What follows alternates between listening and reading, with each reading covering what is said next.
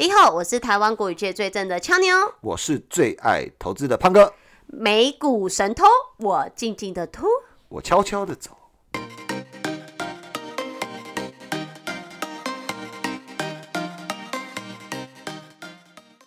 录音时间：今日一月十八号晚上九点零二分。那这几天都是很阴冷，呃不是阴冷，阴凉有雨，阴凉阴冷阴冷，阴凉有雨啦，要注意保暖，要不然今天胖胖哥说俏妞的声音特别讨喜，就是俏妞有点着凉了，有点鼻音鼻音。嗯我有说讨喜吗？有啊，意思是我五十几集都是很讨人厌的。对，不过这礼拜六就回暖啦，但是礼拜六要补班哦，还是觉得心很阴，心很冷。虽然回暖，但心还是很冷。通勤的时候记得可以听美股神偷一下，温暖你的心呐、没错，听听俏妞的声音。好啦，那因为昨天美股休市，那还是跟大家更新一下那一些重点消息。昨天一月十七号，中国央行下调中期借贷便利和逆回购利率各十个基点，货币宽松加大应对经济下行。入股市场早盘上涨，地产股领涨上证指数，港股恒生指数续跌，美团等科技类股拖累最大，而博弈股大涨。澳门公布博彩法修订细节，消除对行业监管的担忧。人行降息后，银行间隔夜回购利率走低，境内外人民币在六点三六一线偏弱震荡。联总会升息呼声日益高涨之际，亚洲早盘 MSCI 亚太指数三连跌，迈向近一周低点。美股期指走低，美国周一逢马丁路德纪念日，假日休市，欧股早盘普遍上扬。另外，彭博美元汇率指数走高，G10 货币对美元大多下跌，日元表现最差，韩元领跌亚币。国际油价方面，供应趋紧，刺激国际原油在亚洲市场早盘一度冲上逾七年的新高。而受到美国大型银行公布的第四季财报令人失望影响，道琼工业平均指数在一月十四日收低，但逢低买盘抢进近来备受打击的高成长股，却让纳斯达克指数、费城半导体指数在一月十四号的尾盘收复早盘的失土，中场走阳。而道琼工业平均指数一月十四日中场下跌零点五六个 percent，周 K 线下跌零点八八个 percent，纳斯达克指数上涨零点五九个 percent。周 K 线下跌零点二八个 percent，标普五百上涨零点零八个 percent，周 K 线下跌零点三个 percent。费城半导体指数上涨二点三三个 percent，周 K 线上涨二点七五个 percent。摩根大通通称小摩，因为新公布的财报显示交易单位的营运表现令人失望，股价跳空重挫六点一五个 percent，收一五七点八九美元，是创二零二一年十二月二十三日以来的收盘新低。小摩警告，通膨压力这个激增，Omicron 病毒的威胁挥之不去，交易的营收有所疑虑，恐怕在未来几个月的产业成长面临挑战。不止如此，花旗银行公布第四季净利下滑二十六个 percent，贝莱德上季营收不如市场预期，股价也分别下跌一点二五个 percent 及二点一九个 percent。才刚于十三日创历史盘中新高的标普五百银行指数也随之下挫一点七个 percent。某家美国证券交易部总监表示，投资人对小摩财报的期望非常高，虽然财报表现上看来不错，但实际上仅是普通罢了。他说，投资人在超级财报展开前做多美股的交易非常多，而消费性类股表现普遍偏弱。Under Armour 下跌两个 percent。二零二一年十二月的零售销售额明显令人失望，月减了一点九个 percent，主要是因为商品短缺、确诊人数大增影响。午后逢低买盘进驻，促使纳指标普五百翻红收高。对于利率敏感的成长型高科技股指数上涨零点七八个 percent，通讯服务类股上涨零点五三个 percent。视讯服务巨破 Netflix 宣布调涨美国、加拿大的订阅价格，股价闻讯上涨一点二五个 percent，这激励了纳斯达克指数的表现。超级财报周正式揭开序幕。路透社报道，标普五百企业二零二一年 Q 四的每股盈余预估成长了二十三点一个 percent。市场对近期经济展望感到担忧，资金从股价高涨的个股轮动至景气循环股，似乎增加市场波动率。美国外交关系协会发表演说时表示，预测当前这波 Omicron 的疫情恐在未来数月拖慢经济成长速度，因为人们会再次避免需跟人类频繁做活动接触。他并预测，二零二二年美国国内生产毛额 GDP 成长年率将从二零二一年的五点五个 percent，估计趋缓至三点五个 percent。博弈类股十四日走势亮眼，主因澳门政府宣布，当地发出的赌场经营执照仍会限制在六张。目前在澳门经营赌场的永利澳门、金沙中国及美高美中国等业者，执照都会在今年二零二二年到期。嗯，可它限制在六张是什么意思啊？其实要从去年九月开始说起，因为去年九月的时候有一轮博弈股的暴跌，不管是中资还是美资的博弈股，通通都是疯狂下挫的一个状况。嗯，那下挫的原因很简单，就是因为原本澳门有三个主要的博弈牌照，然后呃，因为呃中国政府表示说可能会，应该是说澳门当局表示说他会重整这个牌照的发放，那。这个东西其实引发了很多投资者的担忧，因为投资者认为这些公司如果假设没有牌照的话，很有可能对很有可能退出市场。那原本在财务数字上所呈现那些营收，可能都会化为灰烬嘛。那这里面可以跟听众朋友们分享一些有趣的澳门史。其实澳门主权在一九九九年移转之前，呃，大家都知道澳门赌王是谁，叫何鸿燊。嗯啊，鸿燊。呃，其实是一九九九年移转前，这个已故的这个这个澳门赌王，他跟他的家人是唯一持有一个博弈的牌照。那一直到二零二二年的时候，澳门当局重重新整顿并且开放博彩业，才批出三个赌牌。那这三个赌牌由谁持有呢？分别是澳门博彩控股、永利澳门还有银河娱乐所获得。也就是说。持有主牌的刚刚那三家名字，大家如果有听过的话，其实基本上就知道这都是中资的，嗯，博彩业。那后来的话，因为这个市场实在是非常大，因为很多呃全世界各地的人都，尤其是亚太地区的人都集中在这个澳门做博弈、做赌博，然后银河娱乐的股东就要求要分牌。哦，这时候就产生了副牌，然后当局其实批准把赌牌一拆为二，由银河娱乐持有主牌。那有很多网美，如果假设去过澳门的，一定会往一个地方叫做威尼斯人。哦，对对，那边很漂亮。对对对对，它就是呃有点仿照威尼斯的这个呃造景。嗯，对，然后很多人就会在那边拍照，甚至呃。好像仿佛到威尼斯一样去做一个小船这样子，那当然它里面的这个博弈收入也相当相当的高。那接着呢，就有一就有二，那个澳门博彩的部分的话，也分拆副牌给美资的米高梅，嗯，然后永利澳门的话，分别拆了副牌给新豪博雅，所以就形成一个三组牌的中国。企业还有三副牌的美国企业，那这个局面成立之后，一直就经营到现在。但是刚好二零二二年即将要届满，并且在去年九月的时候根本没有呃公布一个新的方案。那一直到九月的时候，这个澳门当局说要去整顿这件事情的时候，才引发一缸子的这个恐慌。那最近呢，就是因为这个东西它不是经营面。的风险，它是一个消息面，它是一个算是呃政治面或者是法律层面的风险，是，所以这种风险通常如果假设引发担忧，都是暴跌的形式所产生。那相对的，如果假设像前一阵子看到暴跌之后，如果对于这这类型类股有信念，并且逢低承接的这个投资者，如果现在当局释放。这个利好就是说，哦，我我可能会采取这个在二零二二年发六个主牌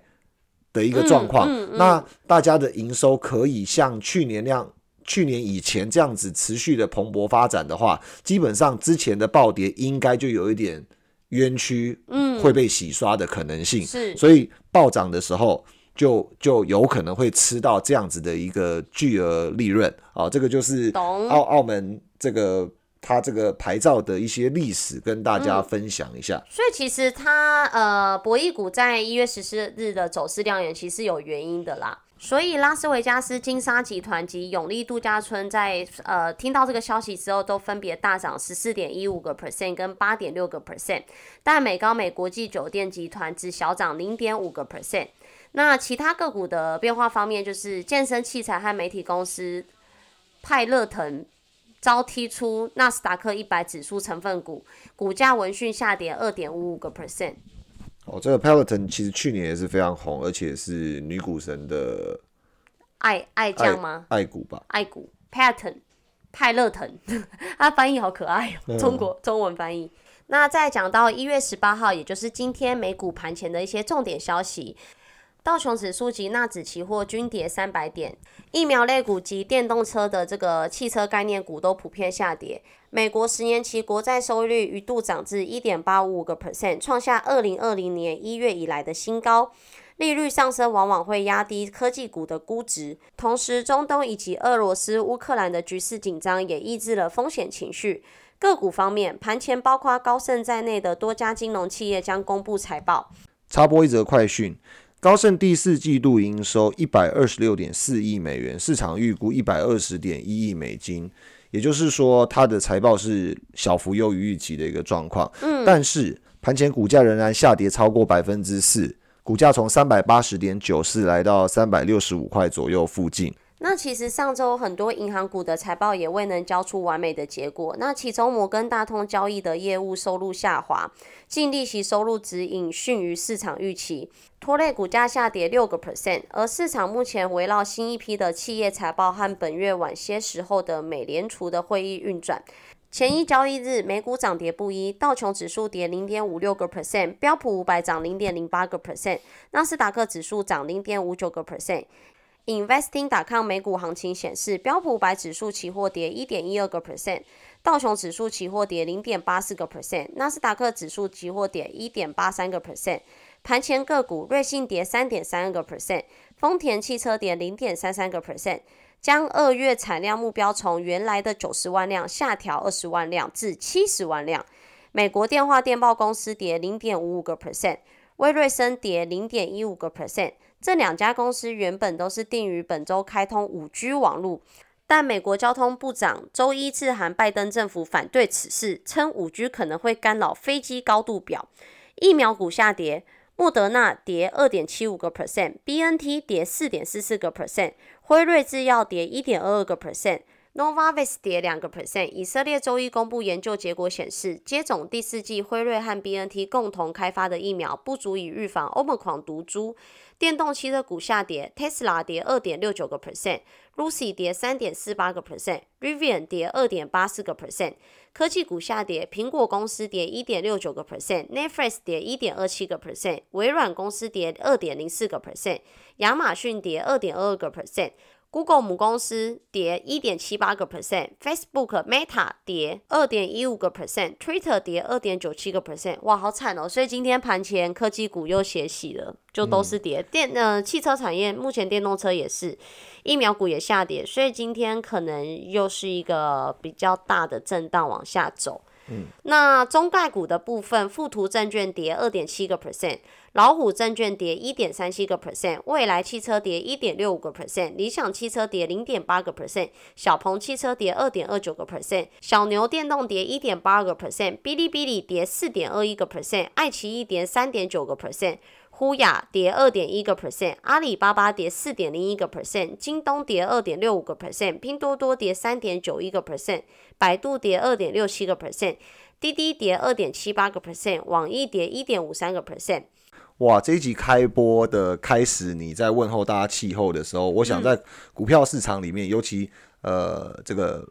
美国的 ADR 或者是美国的相关类股，其实普遍下跌的话，就跟这个天气一样，有点冷飕飕。真的，今天应该又更寒了，已经寒了几天，就今天看到。昨天休市今天看到股市开盘更寒了。对，哎，其实我们应该是今年开春第一集在跟大家拜年的时候，我们其实就有提醒大家关于要穿衣服跟不穿衣服的事情。嗯，哦，那年初的时候其实肋骨轮动很大，这个时候其实出现一些普跌。嗯，普遍下跌。对，普遍下跌的一个状况，其实呃还是反映在大家的持股有没有调整到位。嗯，否则可能会。可是看起来。整体的产业都在下跌啊，因为比如说像电动车、医药类、科技类、半导体类，其实只是跌多跟跌少，中概股也在跌啦。对，不过呃，截至今天为止的话，因为十八号，所以一月的一半已经过完了。嘿，对，那这呃一月开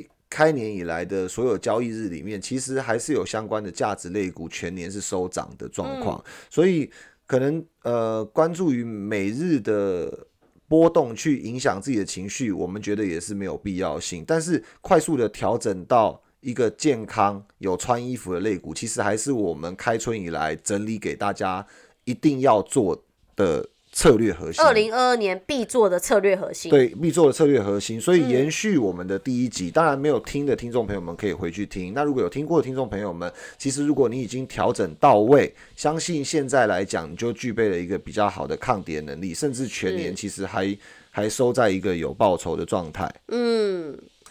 那胖哥觉得什么是有这个调整的这个可以调整的状态？因为目前。俏妞截至到目前为止，好像目前看自己的损益应该还没有调整到对的地方啦。嗯，其实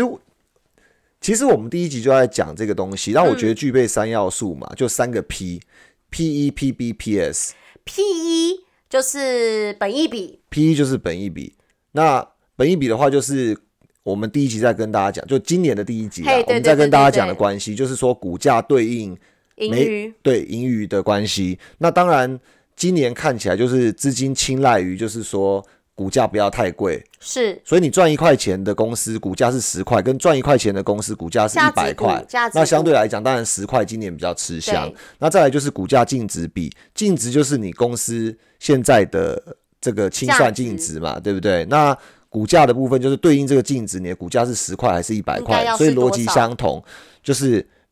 便宜的话，今年是比较吃香的。嗯，但是也要有价值型啦，不是只能看便宜啦。对，那 PS 的部分的话，就是现金流量，嗯，跟你股价之间的关系。所以这个东西就是越大越好。假如说你是一个成长股也没关系，比如说呃，一样两家做电动车的公司，但是一家手上有现金流一百亿美金，一家现金流一百块美金，是一百块美金。那相对来讲。呃，因为今年要升息了嘛，对对，所以有一百亿美金的人比较不会那么被市场担忧。但是你如果假设是只有十十块、一百块美金，那这样借贷成本会拉很高。借贷成本，你的融资能力就会相对来讲被被容易反映在股价上面。是。那我们回到指数上，其实今年的开春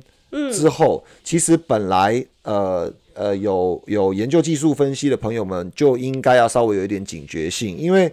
其实目前为止，呃，纳斯达克代表成长股的这个科技指数啊，其实是还没有收回月季线的关口，所以基本上还没收回月季线的关口，虽然它呈现多头格局，但是都应该短线上视为调整，是可能还会有再有下跌的风险了，对，或者是至少在低档震荡，所以必须要经由反复测试。那现在。呃，可能距离这个年限的空间大概还有，大概幅度剩下一到三个 percent。那普遍用来当这个年限的大部分是两百到两百六十的这个这个周期啦。但是就是东西方的两百六十日，两对两百六十日，对，那东西方的那个喜好偏爱的不一样。那其实以目前来看的话，就是说，其实它就是要在这边有一些支撑啦，要不然其实它一旦跌破的话，可能会引来更大的这个修正的幅度。嗯，那我们从去年下半年的这个纳斯达克成分股来做一些呃细部的研究，其实可以发现，就是有一些市值比较小的成分股，它的跌幅已经超过二十 percent。嗯，那为什么讲这个二十 percent？其实有些股票甚至跌幅。不只是在全年度